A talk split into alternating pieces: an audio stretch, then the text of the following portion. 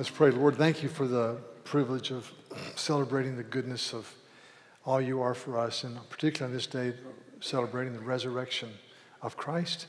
Now take the word of God and make application to our lives. In Jesus' name, amen. Well, church, today is a, it's a glorious day. It's a wonderful day. I love Easter. But really, the, the, the difficult thing about preaching on Easter is you know what I'm going to say before I open my mouth. So I'm going to stay on script this morning and just say, He is risen. So that's what we're talking about this morning. But really, every Lord's Day is a celebration of the resurrection because in the early church, the early church said, you know, the resurrection of Christ is a hinge, is foundational. So they moved worship among God's people from the Sabbath to Sunday. So every Sunday is a resurrection celebration, but today we especially celebrated. And I'm going to read from a text in Second and First Corinthians that will be read throughout Christendom today in churches that celebrate the historical reality of the resurrected Christ. Let me read a few verses from 1 Corinthians 15, starting in verse 17. And if Christ has not been raised, your faith is futile or void or worthless, and you are still in your sins then those who have died in Christ have perished. If in this life only we have hoped in Christ, we are of all people most to be pitied. But in fact, Christ has been raised from the dead, the first fruits of those who have died.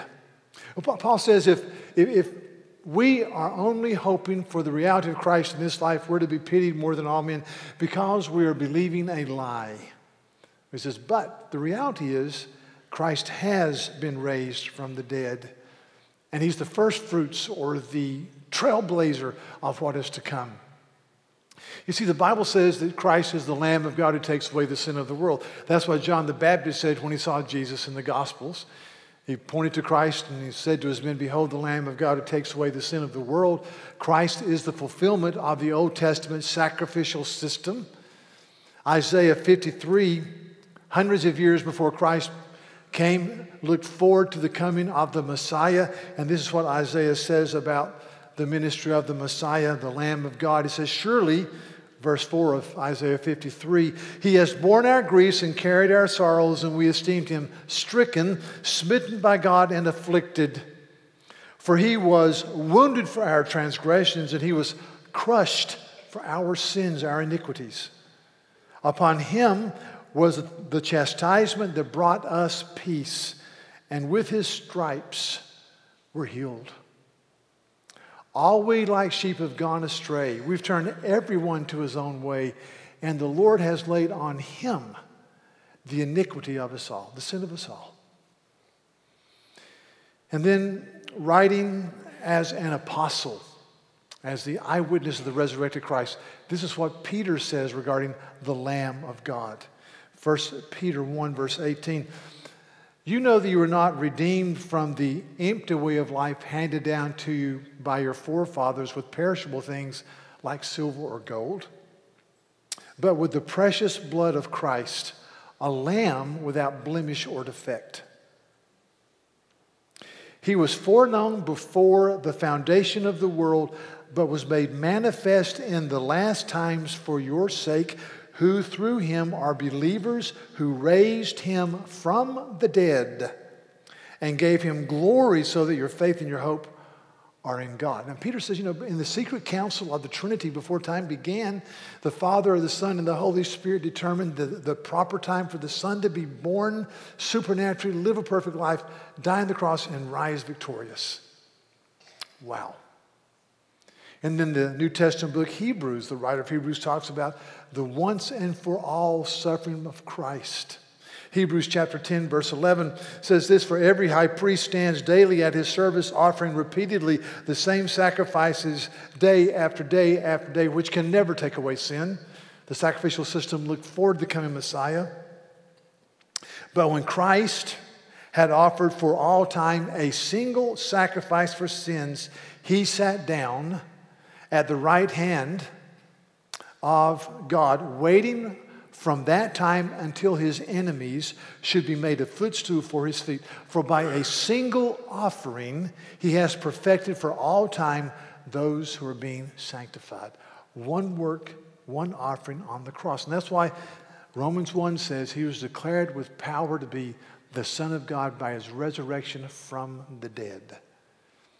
And Romans 10 says, if you believe in your heart that, or if you confess with your mouth Jesus is Lord and, and believe in your heart that God raised him from the dead, you shall be saved. So, the resurrection. So, he's risen. And he's risen indeed. So, so my thesis this morning is this because of the resurrection of Christ, my life as a believer in Jesus, a Christ follower, has sustainable, continuous, unconquerable hope. And hope is a vision of a preferable future. And so, because of the resurrection of Jesus, my life has sustainable, continuous, unconquerable hope. Conversely, now hear this in a world that is filled with sorrow and brokenness and pain, and this world is, you can easily slip into despair and dread and depression if you have no foundation for sustainable hope that sees a preferable future. If, if you live in this world that's filled with pain and sorrow and joy and laughter, but also tears, and you have no foundation for sustainable, ongoing hope, you can slip into dread and despair and despondency in a nanosecond. Some examples. A hundred years ago, there was a great, called the Great War in Europe, a horrendous, horrible, unnecessary war called World War I. 18 million people were killed. In the country of France, at that time, a population of 39 million, France lost 1.4 million people out of 39 million. Romania, the same population, the same percentage of their population. Europe bled themselves to death. And in the midst of this ridiculous, ongoing family feud, really, is what World War I was. There's, there's a movement started in Switzerland 19 and 16 called the Dada movement. And the Dada movement, which involved primarily art but also poetry, uh, said that there's no rhyme or reason for living, there's no ultimate truth, there's nothing to live for, there's nothing to die for. They even came out with the Lord's Prayer, Our Dada, which art in Dada, Dada be thy name, thy Dada come, thy Dada come on earth as it is in heaven. Give us this day our Dada. These made fun of the ultimate reality of God. It was, the Dada movement. And so their art and their language reflected uh, a cacophonic look at life. In fact, one art historian says that, that it was a reaction of what many artists of their day saw as nothing more than an insane spectacle of collective suicide that we called World War I. There was even a Dada manifesto, and part of the manifesto was how to make a Dada poem It's very interesting. The person said to make a Dada poem, you just take a newspaper and cut out random words and throw the random words in a bag and shake them up and pull them out one word at a time and glue it onto a page, and you have your original poem by yourself. And he said this original poem will be full of originality and creativity, but, quote, it will be unappreciated by the vulgar herd of people, close quote. I wish I'd thought of that in college when I had to write a poem, just put it out there like that. but there's no hope. There's nothing to live for. Therefore, there's no ultimate truth. There's no basis for hope. Fast forward to 1977, there was a group that hit the scene in England. England 1977 was in an economic downturn. It was a bad time in Great Britain, as it was in our country. And there's a group called the Sex Pistols that blazed on the scene, and they became the first group that brought in the punk music phase of, of music. Rolling Stone magazine called them the 58th most important group in the history of music. I guess they made a photo finish with Mozart, you know, right there. But the Sex Pistols, their most important song, most well known song is God Save the Queen. And throughout the song, they say repeatedly, There's no future in England, there's no future, there's no future, no future in England. There's nothing to live for. I thought about this and I thought about one of my favorite poets, is this guy named Dylan Thomas who died in November 1953. And Dylan Thomas was from Wales, enormously gifted. His most famous poem is where he said, Do not go gentle into that good night, but rage, rage against the dying of the light. Now, shake your fist in the face of life. At the age of 39, Dylan Thomas died of alcohol poisoning in New York City. And his wife wrote a book several years later and said, In the string of multiple affairs and endless alcohol binges, we worshiped only at the, al- at the altar of the bar. But as I read, read his life and I think about his life and his taken the prime of his life, there's no hope. You just rage. You just rage. You're just angry and you rage against the dying of the light. See, it's easy to go from no sense of hope to despair and dread and despondency. It is so easy. 17 years ago, there was a, a group can you show the picture of the book if you're up there? If you're not up there, coffee break time. There you go. Thank you. So seven years ago, there was a, a, two young men who, senior year in high school, raised in a suburb of Denver, one of my, our most beautiful cities. They were called the Trenchcoat Mafia. They put explosives into their, under their trench coat, guns, and went to Columbine High School and killed 13 people and wounded scores of others.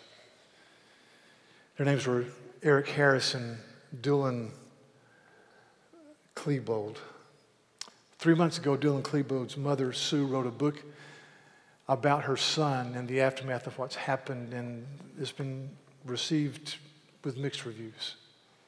But in the book, she talks about, she says, I, I knew, I had no idea that my son raised in an upper middle class home in a suburb of Denver with all the privileges of life and all the prospects of living life to the full would cross into ultimate despair. And she said this I want parents everywhere and people to be aware that things can seem awfully right when things are terribly, terribly wrong. Close quote. despair. No hope, no foundation. You slip into despair. And this week we've all been emotionally impacted by what happened in Brussels. Can you show the picture of Brussels? It's not coming up here. This is from the Wall Street Journal. These are two of the people wounded in the attack in Brussels this week at the train station at the airport. There were, according to the BBC, there were 340 people injured. These are two of them. 101 are still in the hospital, of whom 62 are still in intensive care, and to date, 31 people have died. And as we think about this, we say with, with great understanding that only a small percentage of people who claim to be Islamic believe in this type of violence. We, we acknowledge that. But, but, as, I, as I step back and I study world religions, and I've known many wonderful Muslim, Islamic people, as I step back and I look at their concept of God, God or Allah is distant and obtuse and out there and holy and almighty. And, and he's just, he's, he's there and he watches over us as a law keeper and law giver, and you live your whole life hoping that in some way, as you observe the five tenets of Islam, which includes the creed and the fast and the trip and the alms and, and, and, and you, as you do that time after time after day after day after year after year, eh, that somehow in your mind you hope that in the end of your life, whether it's age 32 or 18 or 98, at the end of your life, somehow your good deeds before Allah will outweigh your bad deeds, and maybe you'll get into heaven. But there's no hope, there's no assurance. And, and, and, so you see that, that type of, to me, that'd be frustration. That would be the undefinable God. That would be the God who's obtuse and, and way out there, the God who is other, other, other in his immanence. When, when you couple that with no assurance, and then you live in areas of the world where, where the, what is referred to as the human development index is low and there are little economic opportunities, it, it leads to despair and defeat and degradation and despondency and anger. And so I say, church, it's easy to cross from no hope and kind of a free floating person into despair and despondency. And, and many of you are there today. But I also want to say to us, this is a short service, so I'm going to do this quickly. I want to say to us who are Christ followers that because of the resurrection of Jesus Christ from the dead, we should have an indomitable, sustainable, unconquerable hope. I'm going to give you three reasons from the text. The first reason we should have a sustainable, unconquerable hope is, is we know the best is yet to be. The best, if you got married last week and you couldn't be happier and you just were told that a, a, a aunt you didn't even know died and left you $5 million. And, and, and, and your office pool, you've bet on the North Carolina Tar Heels to win the NCAA tournament. I mean, this is looking good for you right now. Really good. If you have all those things going for you, the best is still yet to be. If you have no hope and you have no concept of Christ, this is as good as it gets. But if you're a believer in Jesus, the best is yet to be. Listen to verse 20 of 1 Corinthians. It says, Paul says in just a very pithy statement, he says this, he says, but in fact, Christ has been raised from the dead. He is the first fruits of those who have fallen asleep. Christ is the trailbreaker. We too will have a resurrection body. We too will have an eternity. See, the most wonderful meal you've ever had, some of you really are into food. Food's a glorious thing. The most wonderful meal you've ever had is a foretaste of the glories of the heavenly banquet. The most beautiful sunset or sunrise, or this week, man, the full moon, was that beautiful or what? The most beautiful sunrise, sunset, full moon, mountain range, ocean view you've ever is a foretaste of the glory to come. The most embracive, laughter filled, empathetic relationship you've ever had is a foretaste of the glory to come. You see, the best is yet to be. The Bible's a book of honesty. Paul says in 2 Corinthians, the outward man is perishing. No matter how many bran muffins you eat and how often you work out. The truth is that we are perishing. The Bible says, Jesus says, in this world you will have trouble. That's very honest. Romans 8 says that all of creation is groaning as if in the pains of childbirth. So, so th- th- we are in a world that has trouble and despair and joy and laughter and tears. It's a mixed bag. And in 1 Corinthians 4, Paul writes to me the most beautiful statement about, about death I've ever read. This is what he says to, to the young church at Thessalonica. He says, he says, Brothers and sisters, we don't want you to be uninformed about those who die or grieve as others who have no hope. He says, Stop. He says, We grieve. There are people here who've buried a parent or a loved one, spouse since last Easter, and it's hard. And Paul says, We grieve, but not like the group that has no hope. Not like the group who says that when you die, there's a void of nothingness or there's just extinguished life. There's, there's, there's just, there's nothing to live for and die for. We grieve, but not like those who have no hope. For, when you study the Bible, the next word is important. For, since we believe that Jesus died and rose again, even so, through Jesus, God will bring with him those who have fallen asleep or died. For this we declare to you by word of the Lord that we who are alive and are left to the coming of the Lord will not precede those who have died. For the Lord himself will descend from heaven with a loud cry of command and with the voice of an archangel, with the sound of the trumpet of God, and the dead in Christ will rise first. He says, Therefore, we will be with the Lord forever. Encourage each other with these words. And I say, be encouraged because the best that we have, and it's good stuff, is a foretaste of what is to come. It's a foretaste of the glory. This, the second reason we have unconquerable hope is that I am, if I'm a Christ follower, no longer in my sins. That's what he says in verse 17. If Christ be not risen, you're still in your sins, but he's risen from the dead, and you no longer bear your sins. We're in this political year and we're always hearing about tabloid this and maybe there's a skeleton in the closet. Let me tell you something I've got skeletons in my closet, and so do you. I've thought horrible things that I didn't act on, but God knows those thoughts. I've done things I'm ashamed of. But the truth is, and the glory is, God's already emptied out my skeleton closet. God knows all my thoughts, all my deeds, all my impulses that aren't good at times. And He says to me, I love you. He says to me, nothing can separate you from the love that you have obtained through Jesus. You're mine. You're mine. On Friday night, we had a good news, or excuse me, Good Friday service, and one of the songs we sang, I just love this song, said, said, said this uh, This, the power of the cross, Son of God slain for us. What a life, what a cost. We stand forgiven at the cross. And the last stanza says, Oh, to see my name written in his wounds. For through your suffering, I am free. Death is crushed to death. Life is mine to live, one through your selfless love. This the power of the cross. Oh, to see my name's written in his wounds. My name. Because Jesus cried out on the cross, My God, why have you forsaken me? In the deep mystery and profundity of God, because he cried out, My God, my God, why have you forsaken me?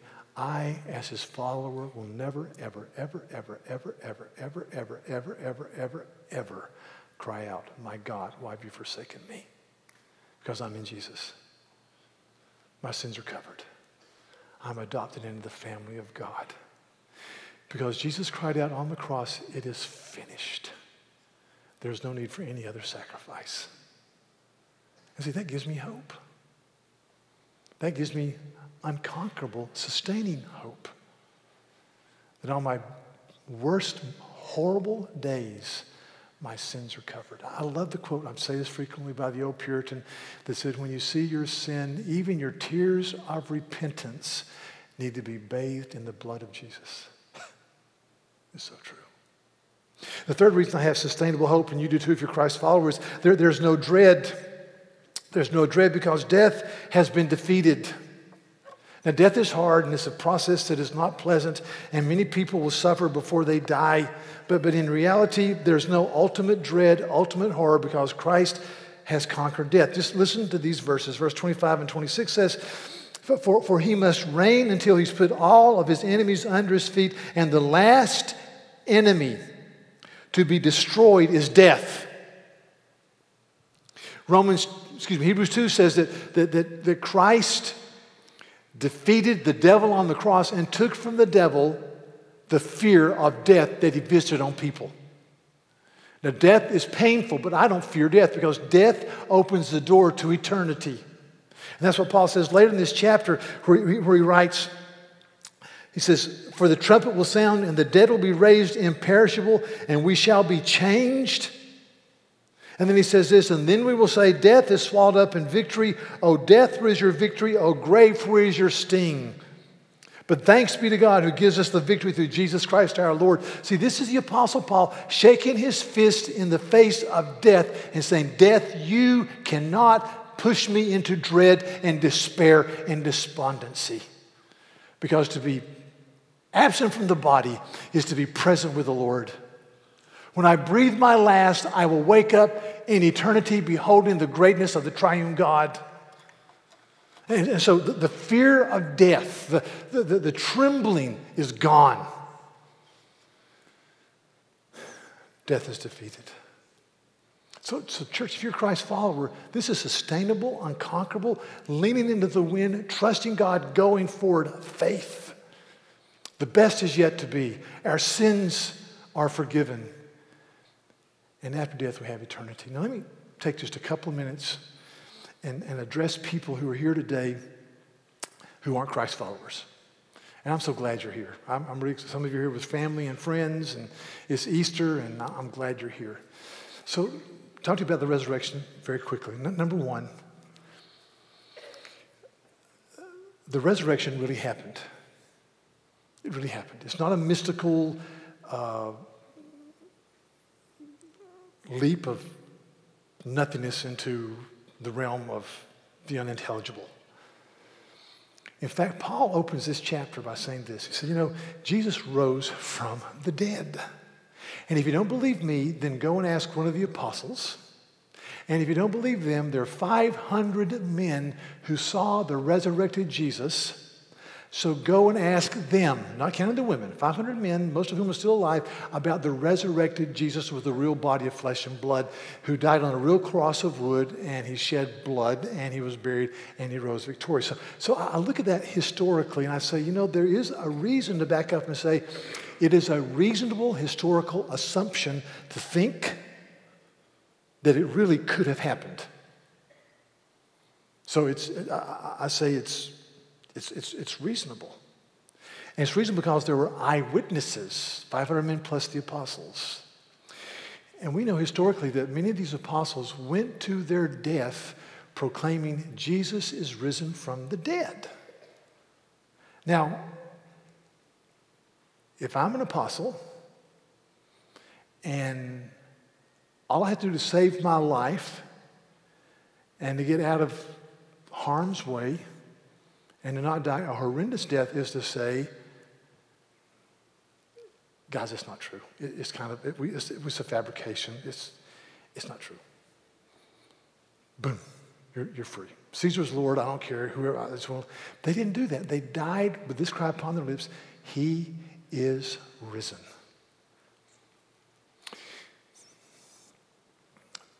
Been in Carthage, northern Africa, and went to this arena. Stones were broken down, worn by time. It used to be a Roman Colosseum, small Roman Colosseum in Carthage, which was an incredible city in North Africa during the Roman Empire. And as we stood there, uh, a, a local pastor told us about two women named Perpetua and Felicity, who in 2003, Perpetua was a, a woman of noble birth, very, very wealthy. Felicity was her handmaiden, and they both came to faith in Christ. And an edict was communicated throughout the kingdom or the Roman Empire that uh, unless you profess that Caesar is Lord, you'd be put to death. And so here's Felicity. She's, she's 20, 21 years of age, just had a baby. She's nursing her little girl. And they come and they say, Do you confess that Caesar's Lord? Says, I, I, can't do that. And her handmaiden, who's pregnant, says, I can't do that. So they take him and put him into prison. Her dad is a very wealthy, well known man. He went to prison with his granddaughter so she could nurse her, and he would plead with her, Just say Caesar is Lord. It's no big deal. I said, I can't do that. I cannot do that. And Felicity, again, pregnant, the handmaid, I can't do that. And so the day came when they had the final court appeal, and they said, Do you confess that Caesar is Lord? And they said, We can't do that. Jesus is Lord. And, and so they, they took him and they, they, they put, put him in blood soaked skins of animals. And they took him out to the arena. And as the animals began to tear into their flesh, the bloodthirsty crowd, even those people had something of a conscience and they cried out, Please kill these women. They're suffering too much. They died. All they had to do to walk away into the Carthage sunset is say, Caesar is Lord. But they didn't. Because the apostles didn't. The early church didn't. There are people all around the world today who have been put to death because they won't say, this system is Lord. They're saying Jesus is Lord. So it's, it's, to me, the resurrection is historically reasonable. They're eyewitnesses. It's available to all. All who say, I'm a sinner and the eternal God died on the cross for my sin. It's a wild and wonderful story. And like I said, a lot of you are here today and, and, you're just thinking about it, you're processing it, you're struggling with the resurrection, you're struggling with the, the, the teaching of Jesus, you're struggling with this. And I'm so, it's, it's, to me, it's a process. It's a process. It's, it's, it's, you just deal with this, you deal with that.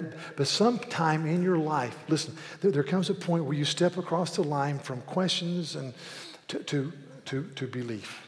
And, and it's, it's something the Holy Spirit does in your heart as you think and as you hear and as you listen.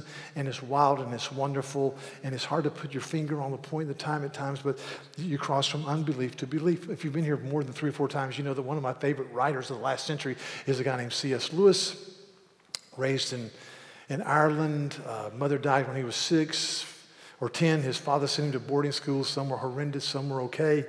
Ended up being wounded in World War I, became a PhD at Oxford University. And in his late 20s, he met a guy named J.R.R. Tolkien, Fellowship of the Rings. And Tolkien started talking about Jesus. And Lewis, when he was 30 years of age, said that he became the most reluctant theist in the history of, of England. Now, a theist is someone who just believes that God is, is, uh, exists. So Lewis wasn't a Christian, but he, he went from unbelief or atheism to theism. I believe there's a God. Then he had to deal with the whole issue of who is Jesus and what does it mean to say God is triune. And he said he struggled and he struggled. He had many late night talks with Tolkien and, and, and, and, and went back and forth. And this is his conversion story. I just, every time I think about it, I just kind of laugh. Lewis said at age 32, he was going to a zoo one day and he got in the sidecar of a motorcycle. And he said, When I got in the sidecar, I did not believe Jesus was God in the flesh who died on the cross for my sins. And when I arrived at the zoo, I got out believing that Jesus died on the cross for my sins and he was Lord. That's it. I mean, it's not like he had a, he saw an angel in heaven with a bow. It's not like he had this. He just, it is just the Holy Spirit brought things in his heart. But there was a line that he crossed. And I encourage you cross that line, to think. I believe the resurrection is reasonable. I believe there are eyewitnesses who died for what they believe. I believe it's available to all. When you say you're a sinner, I need a Savior. That's the glory of the resurrection. He is risen. So this morning I was writing to a friend, and I'm not real good at texting. I, am just, I'm, I'm, old. And uh, when I really want to do voice texting, we're going down the road. I can't see my phone, so I'll, I'll say something, and then Siri, love Siri. She's my girlfriend. Siri says, You want to send this? I say, Sure, yes. I'm sorry, yes. You know, and they send it, and then I get there and I go, Oh my gosh. I didn't mean to say that. Please forgive me. Don't report me to the authorities, you know, that type of thing. So this morning I'm texting a friend. He's sitting over here, and I, I, I about something. I said, he is risen. And I meant to hit the exclamation point, and I hit the question mark point. you know, they're right, they're right next to each other. And I, I, I read the, I did read, and I thought, well, I'm going to I'm gonna send a message back to Ed. And I put, I didn't mean to put question mark, I meant to put exclamation point. I am not a heretic. See? Listen, church, he's risen. Exclamation point, not question mark. So if you question mark, you're over here. Over here is exclamation point. An exclamation point, you know what? You got hope. You live in hope, sustainable hope, unassailable hope. Go back and forth. It really is strong. Because your sins are forgiven, the best is yet to be. And death no longer holds ultimate horror and terror. That's good stuff. Let's pray. Lord, thank you for the day and for the mercies of Christ. And Lord, during this. Uh, Easter Day, we just say with the church through the ages, He's risen. He's risen. He's risen. And because of that, Lord, I pray that we would live with um, sustainable, conquering, forward leaning into the wind hope as believers. And I pray for those who are here today who are in process and they're thinking and they're walking through this and they may be at a point in their life that say, I believe there's a God because I see the order of the universe and the miracle of birth and the joy of, uh, of development and all these things, but I just don't know about Jesus. I pray that you'd meet them at their point of need and that they would go from He is risen question mark to He is risen exclamation point in Jesus' name.